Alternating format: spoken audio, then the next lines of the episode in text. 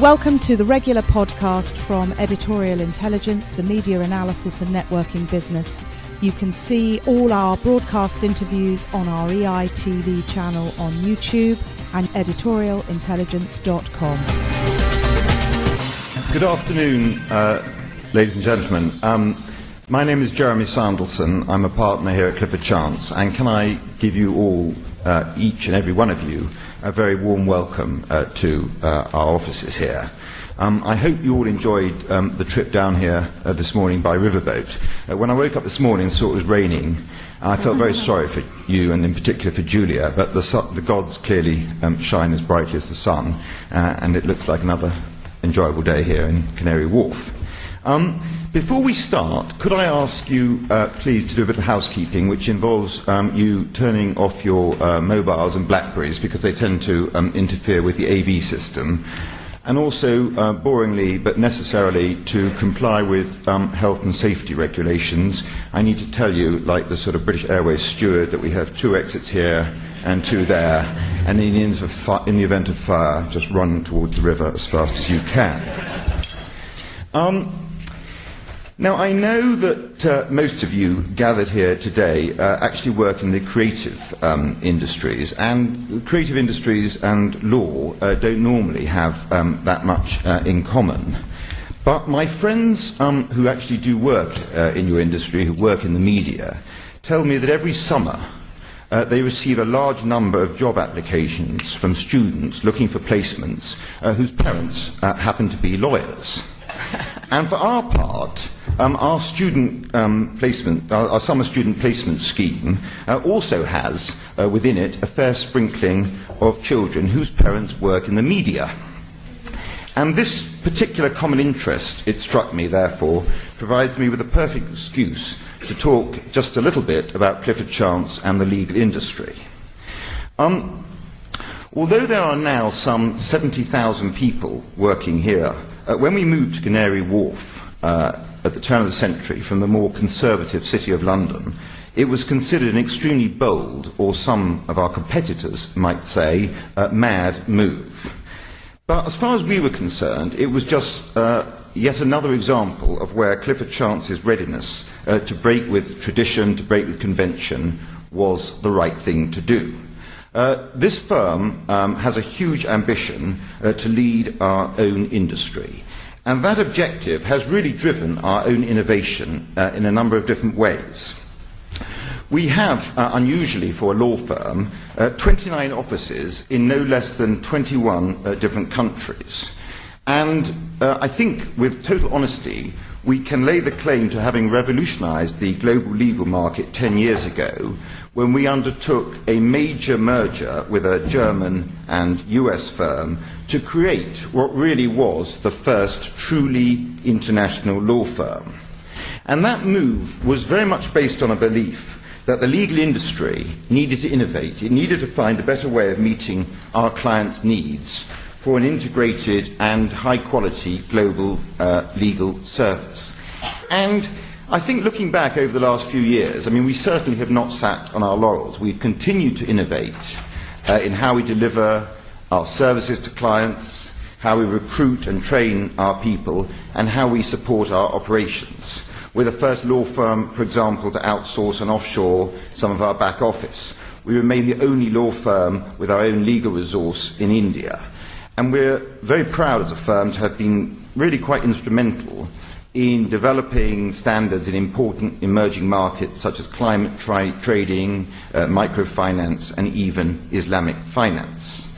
Um, this firm takes its pro bono work extremely seriously. We contribute hundreds and thousands, literally hundreds and thousands of hours to many uh, different organizations in the voluntary sector. Um, I think one of our particular signature schemes is, is highly innovative. We support a not for profit charity called Law for All, where not only do we second 20 lawyers a year to their two legal aid centres in Brentford and Ealing, But we also provide them with full management, IT and HR support, uh, thereby removing from them the burdens of running their practice on a budget which is almost certainly going to be cut uh, yet further.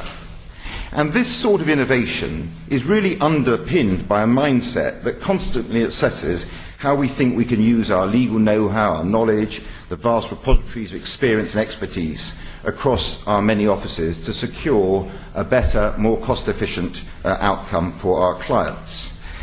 And our commitment, I think, to innovation has, I'm pleased to say, been recognised by you in the form of the uh, Financial Times Innovative Lawyers Awards, uh, where we fared uh, better over the past three years than any of our competitors.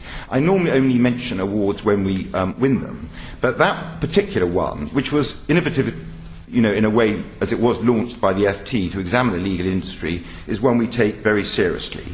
And our track record in this area is a matter of real pride for the many of us who have worked for so many years at Clifford Chance. As is equally the fact that Britain and British innovation continues, to my mind, to lead the legal sector generally. I think law remains one of those very few examples where it is a truly successful British export and the practitioners in London, you know, really do establish what I think is the benchmark for what's possible anywhere in the world. So it's very pleasant to be standing here thinking about innovation and knowing that so far we have managed to repulse the attacks from some of our competitors in other areas. But that's probably enough um, about us. Um, I'm fairly sure you're um, all much more interested in Coco de Mer than corporate law. And I'm going to hand over at that point, therefore, to Nick uh, Barron to begin what I'm sure will be a very stimulating uh, session. Thank you very much. Thank you. Thank you very much. Jeremy um, poo-pooed the link between Clifford Chance and the creative industries, but actually um, Clifford Chance have been one of the most progressive uh, forces in the creative industries in terms of uh, working with the IP system to streamline it um, and unleash innovation in that sector. Um, and unleashing innovation in that sector, uh, unleashing innovation is what we're all here today to discuss. Um, this will be about British innovation, uh, where we stand in the world, how we can compete going forward. It's in association, uh, kindly thanks to Jaguar Land Rover and ourselves, Edelman. Um, I'm going to start briefly with a film from uh, Jaguar, but first of all, we're going to just set the scene and introduce the panel. Innovation is fresh thinking which creates value. Um, it's a nebulous concept, perhaps, but Britain's a leader in it nonetheless. Uh, in terms of Twitter and Facebook, we're the world leaders in innovating uh, new applications. In terms of video games, companies like Facebook have worked out how to, uh, to make money, uh, sorry, Playfish have worked out how to make money from selling digital roses to um, people on uh, Facebook all around the world. In the biotech sector, uh, there is a huge innovative cluster in Cambridge. In the motorsport sector and its spin offs, there are huge clusters in and around Oxfordshire.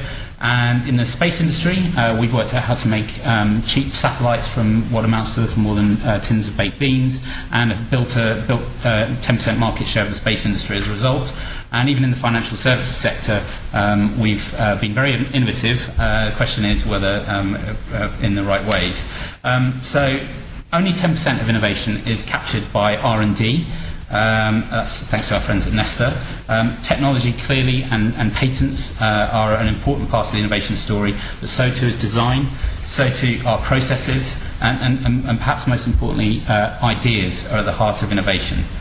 Um, it's very hard to measure. Um, and, and, we beat ourselves up that perhaps we're not, not as good as, uh, as we might be about it. Um, we had a bit of a gloomy uh, prognosis on, of uh, the British communications sector, but actually we've been great at uh, innovating and selling those ideas around the world. The question is whether we've managed to turn those into world-beating business, those ideas and innovations into world-beating businesses.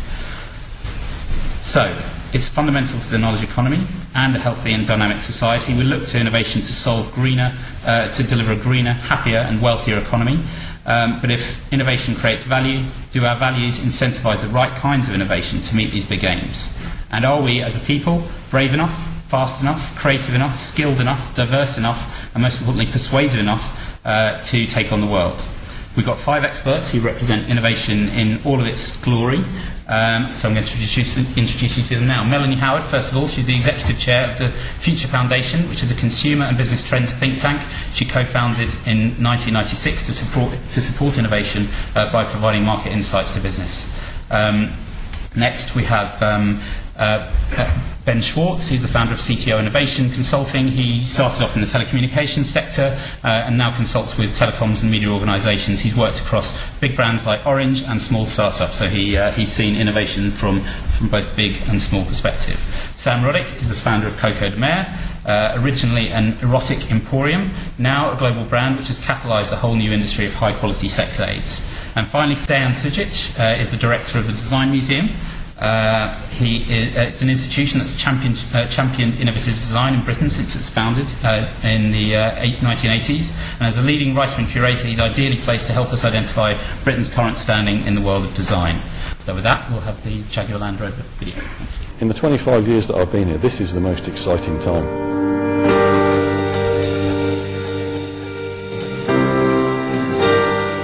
We're here in the main engineering centre um, here in Gaydon, edge of uh, Warwickshire. This is the uh, home for over 4,000 engineers. This facility here in the UK is, is a completely bespoke facility where you can actually take a car from the design studio and drive it straight out around the test track. The CO2 challenge is, is, is probably our biggest challenge. As a, as a planet, we've got to reduce our carbon emissions by about 80% by 2050. We're the only manufacturer in the world that actually uses press sheet aluminium to deliver lightweight structures, allowing us to then take the weight out of the vehicles and allow us to have smaller engines with the same performance. The automotive industry has got more competitive year on year and it's more competitive now than it's ever been. So effectively we have to invest and push technology innovation at an ever increasing rate, even just to stand still. We've actually got the world's first 3D, what we call cave, where you can actually fully go inside a car right at the very concept phase, and so some of the tools we've got are absolutely industry leading.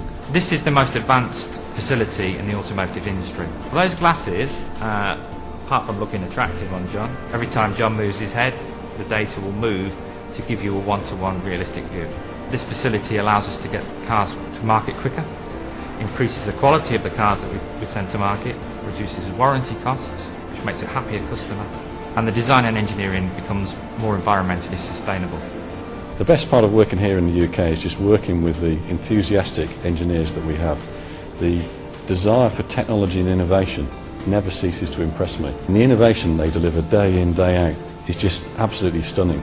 And the excitement of what new piece of technology we're going to develop next. We are living now in a very connected world. And the next generation uh, of car buyers that are coming up behind us, you know, they expect to be able to, to game and to socially uh, interact and to do all of those things, and they'll expect to do that in, in cars as well. The UK is renowned for technical innovation, and you see this within our vehicles where we're fantastic inventors. The culture of innovation in this country is, is important, and the, and, the, and, the, and the incentives that government give is, is important to, to give people the motivation to go and form those collaborative links construct those, those, those projects that they wouldn't have otherwise have, uh, uh, have done that will result in more innovative products in the future. And that's the exciting part for me, where you, where you sit, we, myself and a, and a, couple of, a couple of wacky guys, you know, in an, in, an, in an office, look at the future CO2 challenge and we just sketch away and we go, what would happen if we do this?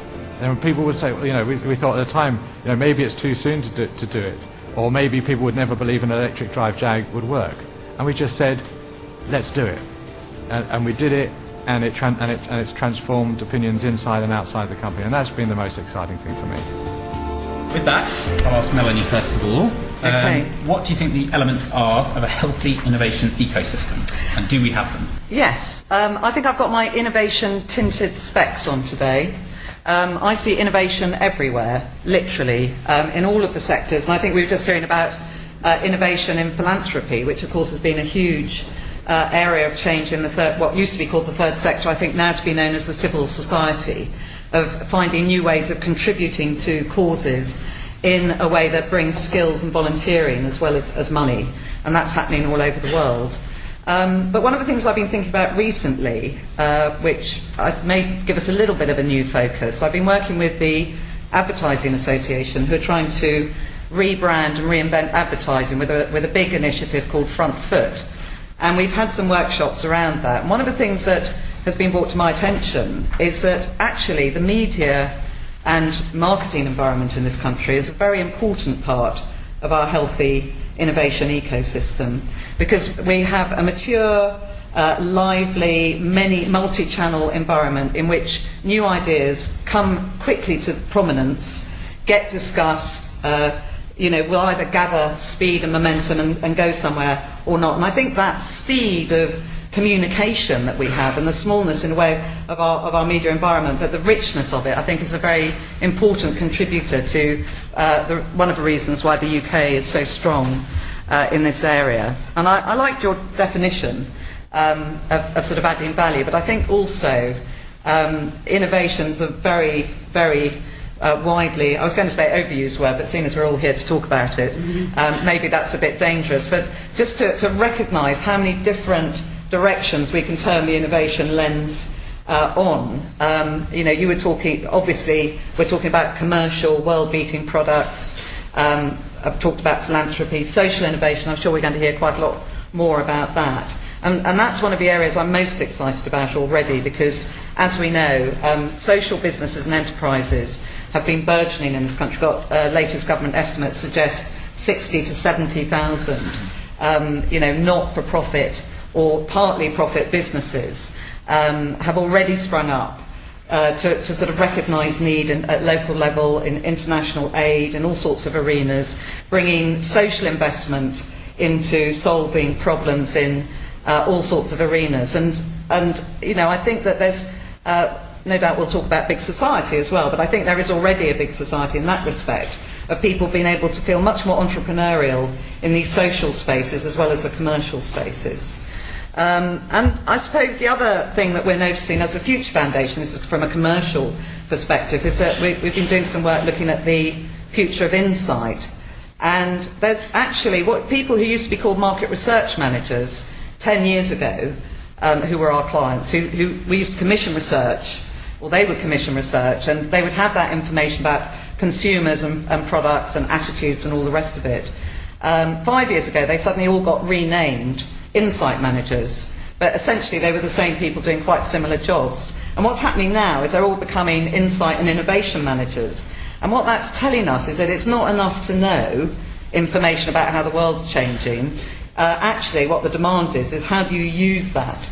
So I'm pretty convinced that there's a big community of uh, researchers, thinkers, innovators within businesses and organisations of all kinds, even our charity clients now have innovation teams for exactly the reasons that, that I've been saying. So I think there's, uh, there, it's, it's much more of a recognised sort of function defined in many different ways in different organisations. And people are actually investing money in ensuring that they've got the kind of knowledge and understanding to sort of prime the pumps.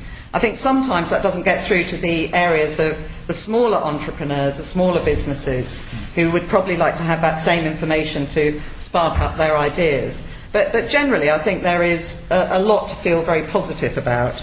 Um, and I suppose looking ahead and thinking about what do we need, um, I'm a little bit concerned, and I'm hoping we're going to hear a bit more about this later on, um, that there may be this sort of idea of trying to encapsulate and and make innovation some, you know, a solid thing. And part of what the excitement around innovation is, is about collaboration. It should be about multidisciplinary working. It should be about bringing different sectors and different types of knowledge together. And that can't be done through uh, too much systematization of processes. I think it's got to be open, it's got to be flexible, and I think if we allow the sort of spirit of entrepreneurship and inventiveness that is, I, I believe, part of the, the good part of our, our national character to uh, continue to feed in solving problems, whether they're commercial, or whether they're at a local level, I think um, the future's looking pretty bright. And do we have? Do you think we have the sources of finance to facilitate that kind of a cooperative, invest, uh, uh, cooperative investment? Well, I think it's really beginning to take off. I mean, I've been working with a social business um, enterprise hub called ClearlySo for a while, and one of the big challenges has been getting the investment in the social business sector. Um, and what's beginning to happen now is that they're getting interest from high net worth individuals and banks who want to meet the people with ideas and start, um, at least for, at some of their portfolio, making some direct investments. And we've seen that with um, Ashoka and other uh, mechanisms and also direct investment in businesses such as the Ethical Property Company. So I think we're getting to a point where there are there is there are more social um, entrepreneurs who've, who've made some money, perhaps, or uh, entrepreneurs who've, who've been successful and want to reinvest that back through some of these less formal routes. Um, so I, I, again, that's part of the ecosystem to me. Is is more direct uh, sources of investment, and I think one of the important things going forward is, is, is, is creating maps for people who've got ideas about how to get to some sources of funding and to meet the angels that they, they need to. Ben, you're based in France, um, uh, and so who better to ask than, than about the role of the state in all of this? Um, what, what we, we, tend to have a fairly reductive debate about innovation in, in, and, and, the state's role in all of this, uh, whether it's a question of lowering taxes or increasing subsidy to, to, to innovators. Um, what other tools do you think governments have to stimulate innovation? Well, first, I mean, the first part of the question that you started with is uh, the role of the state in innovation. If, if the state sets out an objective to create innovation, it will fail. I mean, you can't declare innovation I have this little pen that I prepared my notes on from a company, and it says on it, innovation that works, um, which has a really interesting message in it because it means obviously that most innovation doesn't work. Um, so I think uh, the short answer is they can do something very useful is create what the previous speaker was talking about, an ecosystem, create the environment, create so that then innovation can happen. But innovation is not something that can be decreed. It has to, it has to fit in. Um, to elaborate a bit on, on, on, what the state can do, I think there's some there's some there's pretty good examples from France, as you say. Um, we talked a lot about the in- internet. Uh, the internet is never really attri- attributed as a state innovation, but actually, um, and it wasn't. It was universities that really got it together. But um, it would only been possible. Uh, it was only possible because of the American state that in, invested a lot of money over many years There was something called DARPANET. I don't know if you guys know about that. It was in the 70s. Um, so that came in directly, but the French example, for those who visited France in the 80s, will remember a thing called the Minitel. Yes. It was the, the French example, it was way before the internet. Uh, the, the initial work started as early back as the 70s, but it actually was rolled out um, in the 80s. Uh, the first uh, proper launch was, I think, 1981 or 82. It was a, a free device, a, a box about that big, that connected through the telephone line to various servers um, and offered a whole world of services. And France, for a couple of years, thought, hey, we're leading the world. I mean, we have a whole nation of uh, people doing electronic transactions, people were buying train tickets. Actually, you'll find this interesting. What really made it successful was uh, the chat rooms with uh, what they call the Minitel rose. I don't know how you pronounce it, how you translate that, but pink Minitel uh, is what really made it take off in a big way. Uh, and then when that went out of fashion, um, it kind of slowly started dying off, and it hasn't died even today. There's still uh, about four or five hundred Minitel boxes out there. It rose up to about 600, 6 million boxes in, at its peak in 92, and that's about when the internet came around. For those of you who remember, I mean, most of us had our first email addresses in the mid 90s. Um, it's an example of something that really went huge and now kind of disappeared. So it's a big debate. Was it successful or was it just a giant flop? France was ahead of the world in terms of the digital age and the use of electronic media and stuff like that. Uh, but because of the Minitel, France ended up losing a couple of years because then when the internet came along, there was a sort of resistance, and French people weren't quite prepared to. Because the Minitel, for example, had a, a, transaction system where you would pay through your phone bill, and that was never possible in the early days of the internet. So French people took a lot longer than, say, British people to actually start buying things on the internet.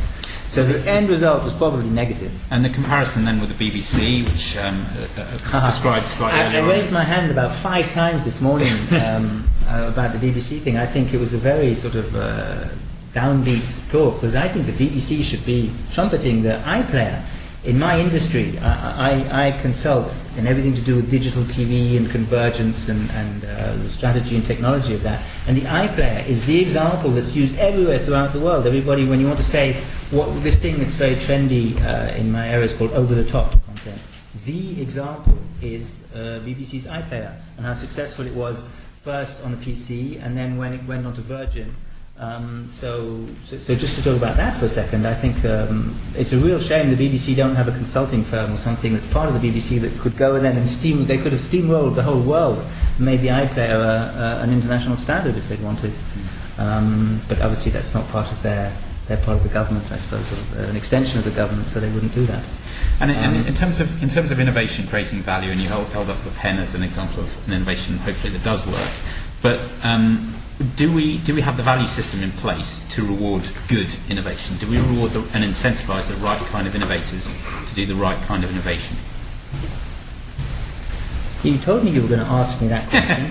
and um, And I I'm thinking about it ever since. And my answer is it's a very good question because I don't really have a very good answer to it, so it must be a good question. I, I, I- don't really think it's possible. I mean, the short answer is no, uh, because um, if we knew what was the right innovation, we wouldn't have to we wouldn't have to go through all these processes. We just uh, actually order somebody, you go and build me this now. But I'm talking about outcomes rather than innovations themselves. So are we, are we, do we have structure in place to I mean, build I'm the new green economy, for example? I, I'm a bit of a. um, I feel unhappy about my situation because I'm a kind of left-wing kind of guy, but I, I have a very liberal, ultra-liberal view on that. I think it's only the markets that can tell. I hate saying this, but in this case I have to. It's uh, it's not for government or anybody else to determine the success uh, of something. It's it's for users. Um, and uh, just to, to, to finish off on something we haven't covered, maybe the other speakers will, but we, none of us have actually talked much apart, apart from you about what innovation is. And I think one thing that's fundamentally missing and that can help answer this is innovation must be associated to a function. Something must, must be used for a certain purpose. It must enable something that either was not possible before or that was not possible very well before to be done better. If it's not associated with a function, then, then it's just sitting in a cupboard somewhere gathering dust. So um, the, the, the final judge can only be the actual use when it's put to use. You know, in a laboratory, in a test, in a demo, something can look absolutely wonderful and serve no purpose whatsoever. And there's, there's like a zillion examples like that. Just to finish, what I think to the, the, the, what the government could and should be doing, um, I'm, uh, I'm really impressed with what the Americans are doing, I think, in terms of innovation, and Obama and his Green Initiative. And okay, America's a country where you just do it, you know, tell people to do it, give them some money, and it all happens.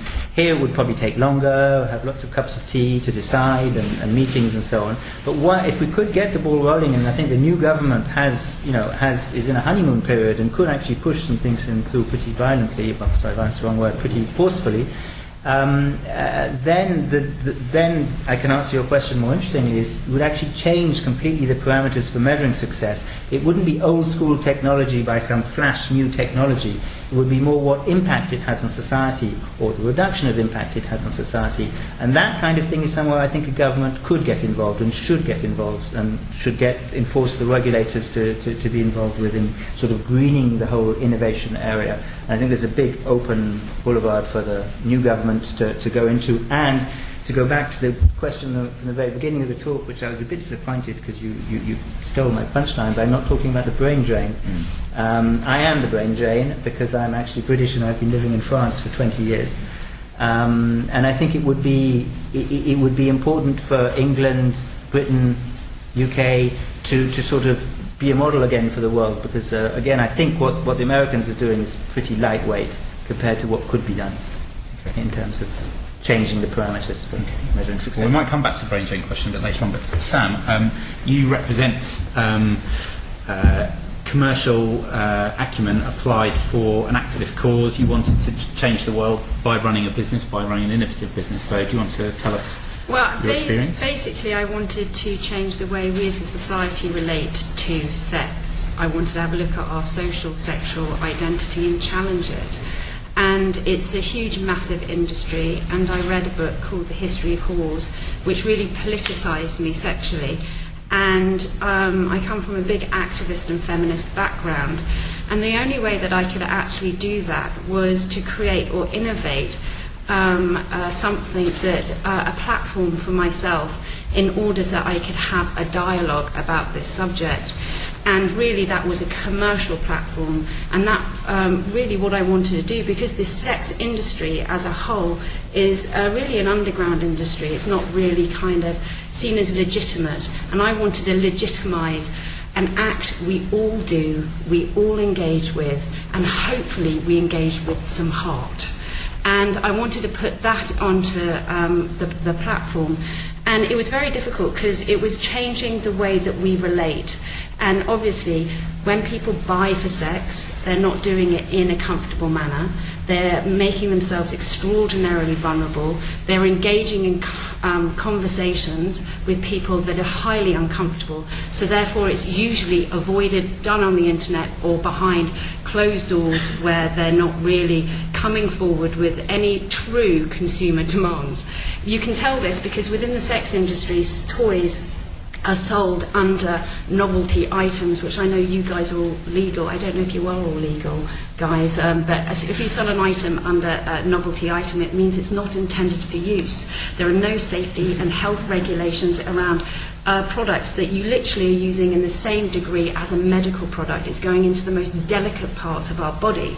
So therefore, the industry being as profitable as it can to make their uh, the biggest margins tend to use plastics that are banned. So they're highly toxic, they're not used um, uh, in pet uh, toys and they're not used in uh, baby toys and they're not really intended to engage with. A dog is not supposed to chew it. Right? So essentially, you're not supposed to put it in the most intimate parts of the body. This is an issue where you start to realize that as a society, we're so uncomfortable um, with this subject. We're so incapable of having a conversation that really we're putting ourselves in danger right, in a massive level. Our politicians will not hold up the beacon and fight for the cause, saying, actually, we do need safety and health regulations, because which politician is going to hold the parapet and say, this is my issue? He'll be either laughed at or deemed as a pornographer. So, so, so, in terms of the innovation story, Yeah. then was the was the brand message the was that your chief innovation? Well, what I wanted to do was essentially make something. Pro- uh, I wanted to make products that were beautiful. I've had my products in the V&A Museum. I've been accepted in uh, Testino. I've had every major kind of photographer photograph my products. I wanted to make them so beautiful that people the the explicitness of them was camouflaged. And these are products where you can use their sex toys you can use them in bondage you can wear them you can wear pieces of jewelry. And I wanted to basically um, create something to change our not only our emotional relationship to sex but our visual reference to sex and create products that were so sophisticated that they were accepted by Vogue they were accepted on, on TV so we could have intelligent conversations. Because the only true conversation around sex that really should be um, uh, uh, prevalent is the issue of consent. You can't have a sexually liberated society without having a proper dialogue about consent. Um, so that's in terms of what I did. I had to redesign every single product. I became a manufacturer of probably about 90 different lines. And if anybody knows about business, essentially you know you go into a wholesale product of one kind of line. You either do lingerie, or you either do cosmetics, or you either do phones, or you either do the internet or digital. I had to do cushions, I had to do cosmetics, I had to do um, spanking products made out of wood, silver, jade. I had to make um, leather pieces, I had to make uh, furniture, I had to make, and so I had to, because there was nothing out there, there was nothing that represented me as a woman on how I emotionally related to uh, my sex life. But were, were you innovating alone or were you working with partners? this is difficult. This is difficult. The truth was, everybody lies about sex. So you can't do market research because what people are, they're terrified of judgment. They're terrified of being kind of cornered as a pervert or actually thought of as too vanilla. So, like, so you're in this situation where everybody lies. So the only true reference is the self, Right. right? So um, I have this whole concept with is if you want it, somebody else is going to want it because we're not actually unique. Um, so for, for that process, I had to actually, when I went out to people like Saatchi and Saatchi found out about what I was doing, obviously coming from a Mecca retail background, Anita Roddick's daughter, they were like, oh my God, Sam Roddick has come up with a retail concept, I want to know what it is. They phoned me up. I just basically was telling everybody, I've got this idea, I want to open up this sex shop and actually people started flooding towards me. Then I had to visualize what I meant by doing these incredible mood boards, which I even had to show to Shaftesbury, my landlord, who they all were interested in the concept, but they all feared it. Right? Because nobody, this was 10 years ago, nobody had done anything like I had done before. Um, so, uh, so I had to really kind of demonstrate, and from that I collaborated with some really quite incredible creatives, and I had to work with them very tightly because people's understanding of sex is very tight. Mm-hmm. We've had the porn industry broke off from Hollywood in the 70s, and therefore it became its own industry, so it became very, very consumer driven. And since then, the understanding of sex is very kind of narrow. It, it is very prepackaged with a look, which tends to come with like bare fannies and plastic boobs and you know collagen lips and women who don't look too happy and so but ultimately there, it, it, there is not a huge variety to what's on offer so um, you know but what I had to do is take the sex out of it and I had to say look I want a product that looks like William Morris who is turn of the century textile designer but I want cocks in it right? So that's how that's how I did. I took I took clear brief. I took um, things that we had reference to that were beautiful, like a lot of antiques. Um, uh, or carvings, or like, for instance, symbolism throughout history. Like, I took the snake that's eating its tail, which is a symbol for rebirth, and I carved it on a jade cock ring. And that then adds a kind of legitimacy because it has a story of. Um, has a story of a reference point uh, uh, to a, from a psychological background or, or to a cultural kind of a, a reference. These symbols are cross-cultural. Okay, thank you. Da- Deyan, if I can turn to you now. I don't know if uh, any Coco de Mer products feature in the design museum yet. they have. Have they? Okay. But I think Simon's very eloquently explained why it is that design is what makes innovation work. I mean, you, you actually used the word design several times, and you talked about how design happens. And to me, that's what makes design so extraordinary. It's, it's both about our emotional values, but our commercial ones too. Um, we don't actually have a pen marked design as what makes innovation work on, so it's a design museum shop as yet. Um, you should definitely do one. I think design is what made the innovation at Apple work. Many companies had some of the technology, some of the ideas about making a smartphone or an iPad. Apple put it together in a very intelligent way to make an object which makes innovation work jolly well. There was something actually I thought rather humbling about that Jaguar film. Here are these amazingly gifted, talented men, or men wearing suits, who would never be seen dead in Shoreditch House, talking about real innovation, the real manufacture, real products. Um, they create jobs, they create objects which reflect on what it is to have a British car, what it is to create British jobs. And yet, of course, they're owned by an Indian manufacturer so many of the things that, and I, I, always feel rather uncomfortable really about using the word British design. Um, one of the great icons of Britishness in design was the original Mini, which was of course designed by Alec Issigonis, a fantastic engineer who was born in Turkey of Greek descent, who came to London as a refugee. If we think about the contemporary generation of Bentleys, what could be more English than a Bentley? Of course, owned by Volkswagen, the design team is led by a Belgian helped by a Brazilian. Their last job was for Skoda in the Czech Republic. Is that British design?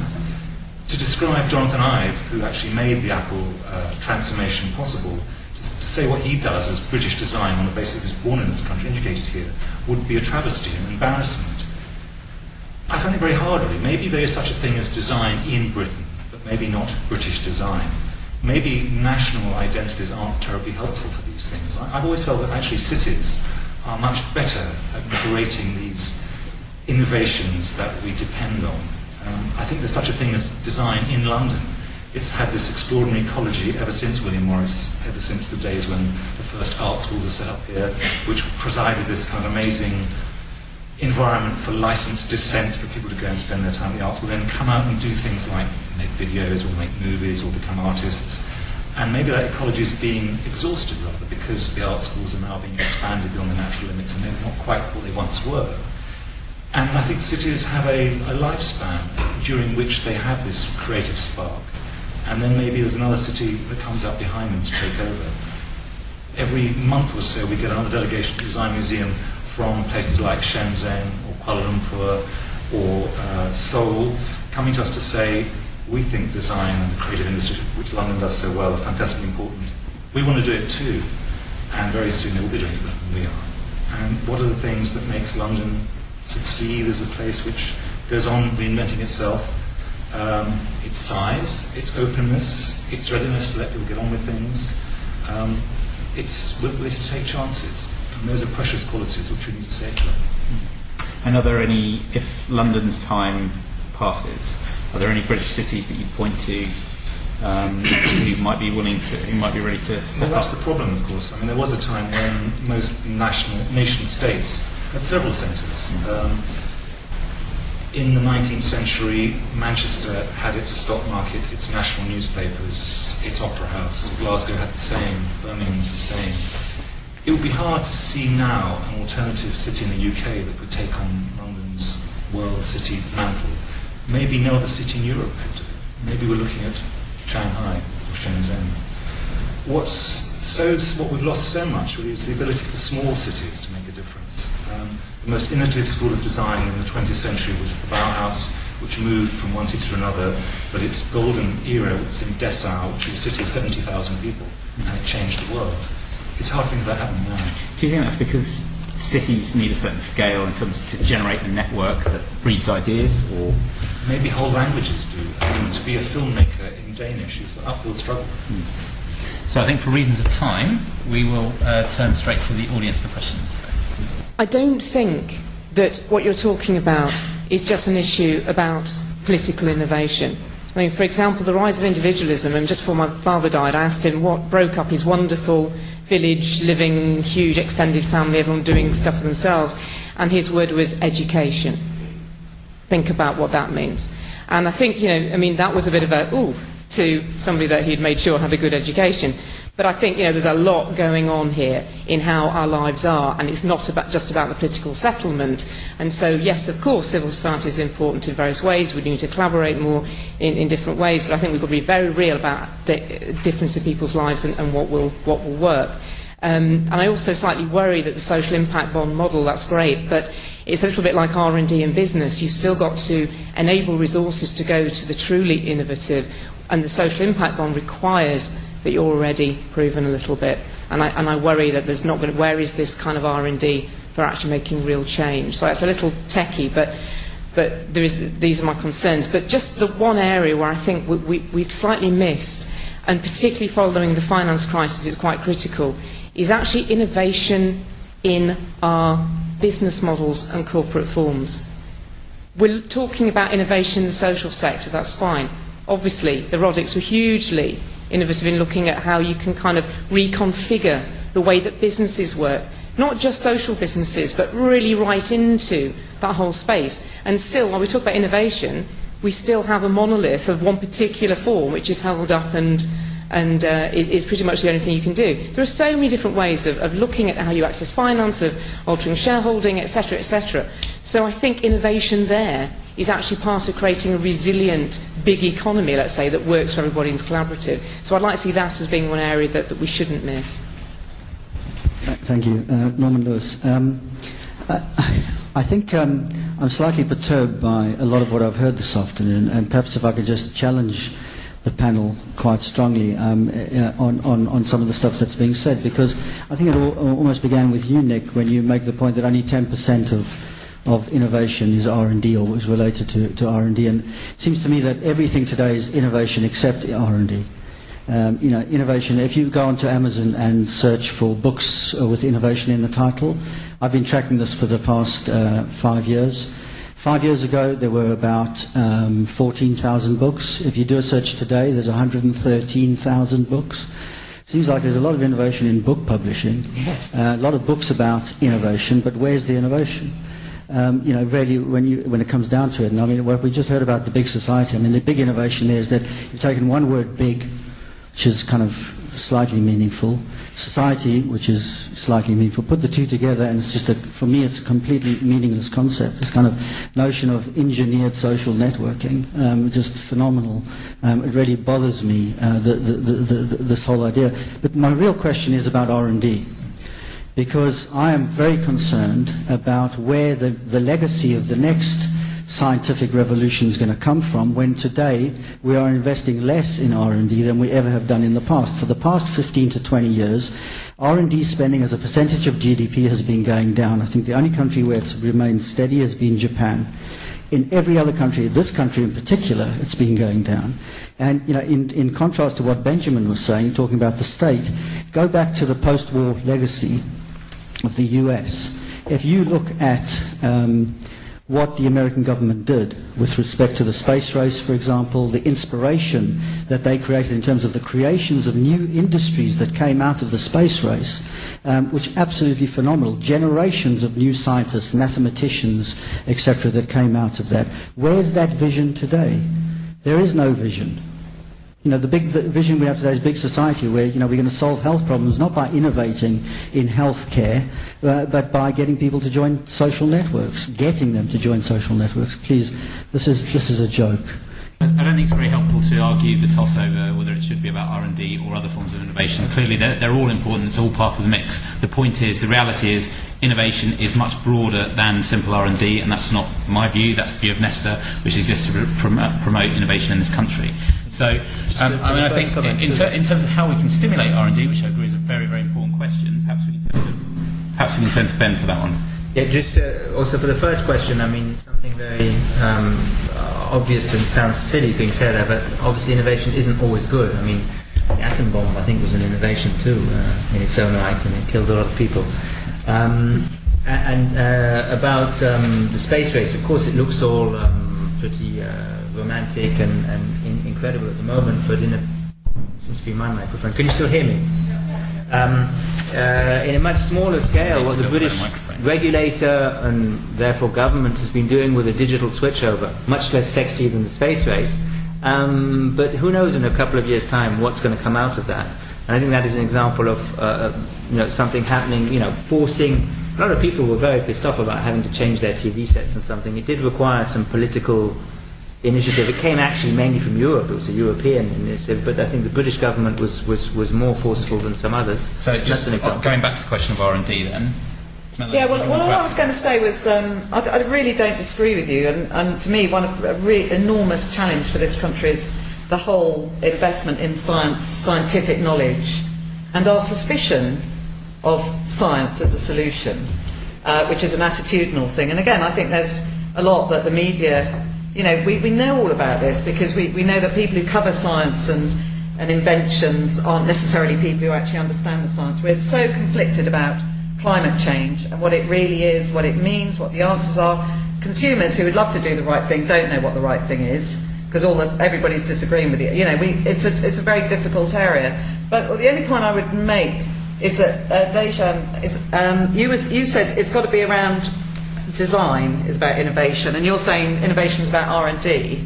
And all I would say is actually that's right, but there's so many other ways of bringing innovation into everybody's lives that aren't just based on what used to be the sort of monoliths of, you know, it used to be that innovation was only a very specialist activity, and I think part of what we're saying here is that we can all innovate in lots of different ways, but it's not, and, and, and this is where I take issue a bit with um, Philip's uh, uh, assertions that it's it's not an either we're not in an either or world anymore. It's not individualism versus collectivism it's you know we've got to bring these things together. And that to me there's collaboration that's exactly what I said. and, and understanding um, knowledge. But that, no actually what I would dis- what I what I felt that you were saying is that we didn't have groups and networks before and we've now got to create them. I think that's always been the way that human society has operated. Um, but anyway, I think collaboration, bringing different, and one of the most fertile areas in social innovation is actually bringing design thinking through organisations like Participle and um, Think Public into solving social problems. So I think the sort of disciplines you're talking about should be applied, and I suspect there's rather a lot of rather woolly types of innovation going on that could be strengthened by some of the older disciplines, but it's not an either or to me. Anyway. Mm. No, Can I just mention mm. something? I've just come back from the Congo, the DRC, where I was interviewing uh, women who have been subject to mass rape through conflict. But one of the, I'm not going to talk about that now. But one of the most incredible things is is it's a country in like almost political anarchy. There are no infrastructures at all. There's no legal system. There's no policing system, and it's full of um, no foreigners other than corporations and um, uh, militias um, and the UN, essentially NGOs. And one of the things that I found quite amazing was number one, I got phone reception wherever I was. Right? I can't get that on Hampstead Heath. The other thing was that they were doing all of their banking through their phones, which has absolutely revolutionised um, how people are doing business within um, the Congo and within Africa. And when you start to look at the fact that they don't have television, they don't have radio, and they have no forms of communication, how do they mobilise so many people, thousands and thousands of people, into action when actually they have no infrastructure, right? and it, the infrastructure they do have, whether it's mobile, is actually quite dangerous to them as well because there are a lot of political taboos. Well, they are innovating in ways that I could ha- bring back, and people in England would say, well, you can't do that. You can't have the size of Europe, one country, and actually get a message across somewhere that actually has no digital power. So, what they use are using incredible forms of traditional music and theatre to, to um, gather tens and thousands of people together. And I think the, the problem sometimes within our society is we get um, you, we get so used to the methods of how we work, we can't think outside of the box. We don't believe in a different reality. And I have to say, I love what you were saying because when you look at the transition towns, I'm not quite sure if you know the transition towns, which are popping up all over England, which are the, the British public are, are, are, are forming small communities to teach themselves how to become sustainable. It has absolutely no economic value other than lending each other skills um, and kind of sharing the food that they make or sharing sharing kind of workshop. This is actually happening without corporate interest. And what's so interesting about corporations is usually innovation does not start with investment. It, it actually can and is like Gandhi and Loganathan. I studied with Loganathan, one of the disciples of Gandhi, who helped um, uh, small untouchable communities pull together the land that they were gifted um, from their landlords to pull together in order to create one well for a whole community. And they were off the um, economic grid, they were an alternative economic system. And this was happening within, and, and they, they uh, were educating themselves and they were trading with each other outside of, of, of um, outside of like the, the, the system. Okay. I suspect yeah. that hasn't placated you particularly. So did you did you want to make a point quickly in terms of how to encourage? Well, it's handed me to because he knows something about what I do. Okay. I think to kind of get involved with that okay, question, um, if I may. Um, kind of speaks to everything everybody's been saying really, um, and the brain drain, which you kind of mentioned. Mm. I'm involved in the field. Um, if you've ever seen Star Trek, you know, when somebody gets injured, they get into sick bay, they get a laser beam up and they heal them instantly. Well, my company makes those. Um, we can't get it, not the toy ones, the real ones. It really works. It's not instant, but it's good. Um, I, God, where do you start? Uh, the, the, brain drain. So, for example, I was in a, in a meeting in San Francisco, um, and uh, all the I was facilitating a, a conversation. All the dialogue was happening between the British people, but the interesting thing about the British people who were at that meeting, none of them had a job in England. Mm. Some of the top experts in this field, funny how light interacts with sales, are, are Brits. And none of them work here, apart from me. And I'm just the one. And I go to the States. Every month to kind of get involved in this thing. I got a, an email from DARPA, Defence Advanced Research Projects Agency, saying, oh, we want one of these things, we want one of these gadgets the size and weight of a pack of cigarettes on every soldier's pack. Then they found out I was British. You know, they thought, you know, thorlaser.com, you know, must be American. Well, I wasn't, so they put, turned me down. They bought um, six systems from us, went to the US Navy, they're healing spinal cord injuries with them. I cannot get an audience in this country. And all our talent is, a, is abroad. Is that, is that because there isn't an appetite from buyers or investors or... Investors, investment is difficult, um, very nervous. Uh, I find really they want to very it would be very clear about how this thing's going to make money for them. I think that's part of it. Uh, medicine generally is conservative. Put on top of British conservatism, it's really difficult. I'm but I mean, in, ter in terms of the professional infrastructure, I mean, he the health uh, you know, the, the, the, healthcare system and um, you know, health, healthcare companies. We have a large number of big healthcare companies. Pharmaceutical companies, Pharmaceutical, yes. also yes, medical they make drugs companies. that kill you. Med- but, uh, medical devices companies also. so get, our device gets um, more than double the amount of pain relief you'll get from non-steroidal anti-inflammatory drugs for musculoskeletal pain, and yet uh, the the uh, the clinical impact of, of, of, these drugs is, is minuscule, and they're, they're equal. They, the rate of death caused by NSAIDs in the United States is equal to AIDS. So, so what should what should be Brit- what should Britain be doing to encourage? Um, well, one of the problems is in universities where the heads of department have to go to industry to get money. If you keep going back to the same industry because they've got all the money, you keep getting more of what they're already doing. If you want new ideas going to university, you're not going to get it from me because I'm not sitting, sitting on top of a billion pound company. So you're going to go to a billion pound company, you're going to get more, you know, more of what you've already got. Uh, and the problem is universities don't get that much funding from government. And we need something more like DARPA. Yeah. Okay. So did you want to? Um, well, I was just thinking about this whole question about um, US uh, versus the UK, and perhaps it goes back to history and our education system.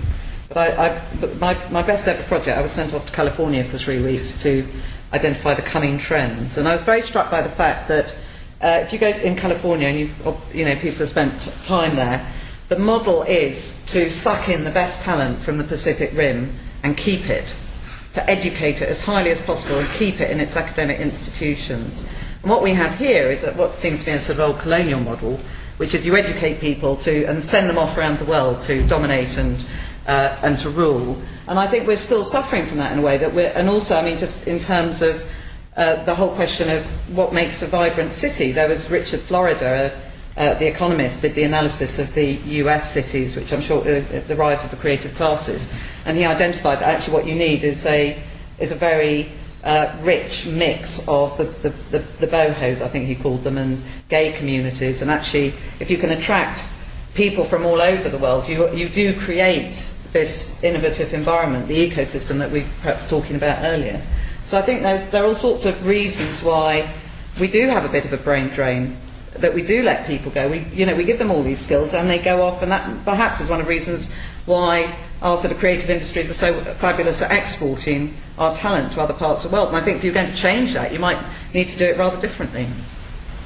Uh, I'm Sarah Churchwell. I uh, teach in higher education here, and I have been struck throughout the day um, in the way that people in the audience, and I'm, I'm, I'm touched actually in the faith that you all have in education. Uh, as an educator, I obviously have a tremendous faith in it as a process and as a system, but I'm also struck by the fact that I, I'm just wondering how many people in this room are aware that uh, since in the six months or so since Christmas, two successive ministers for, well, they keep changing their name, but ministers who are in charge of giving universities money, or not, as the case may be, um, have cut funding to universities in this country by almost a billion pounds since Christmas. And nobody's, so everybody is saying, oh, well, we need our, your universities are great, they're treating everybody. Well, no, they're not. And I was actually at a, at a totally different event talking to somebody very high up at Cambridge uh, on Thursday. And somebody else came up to us and said, so how are you guys doing with your budget cuts? And he looked at, he looked at that person and said, budget cuts? Budget cuts. It's catastrophic. It is catastrophic what is happening to universities right now. So I'm not suggesting anybody here can fix that, but I'm saying that as when everybody keeps coming around these conversations going, oh, but education, that'll sort it out. We, we innovated educa- at universities. Well, not if we don't actually fund the universities, and not, and I'm not saying that uh, I come from America. I don't think that universities have to be state funded, but they have to be funded from somewhere. And uh, at the moment, you have a society that says that uh, students refuse to pay, parents refuse to pay, the government refuses to pay, and universities are penalized if they try to bring in more students. Yeah, Where's the I money mean- supposed to come from? Thank you. I'm going to stop you there because trust and innovation is subject to my essay, so it's perfect timing. Thank you very much. Sorry to draw it to a close. We will have coffee and we have to be on the buses by 3.30. So drink up.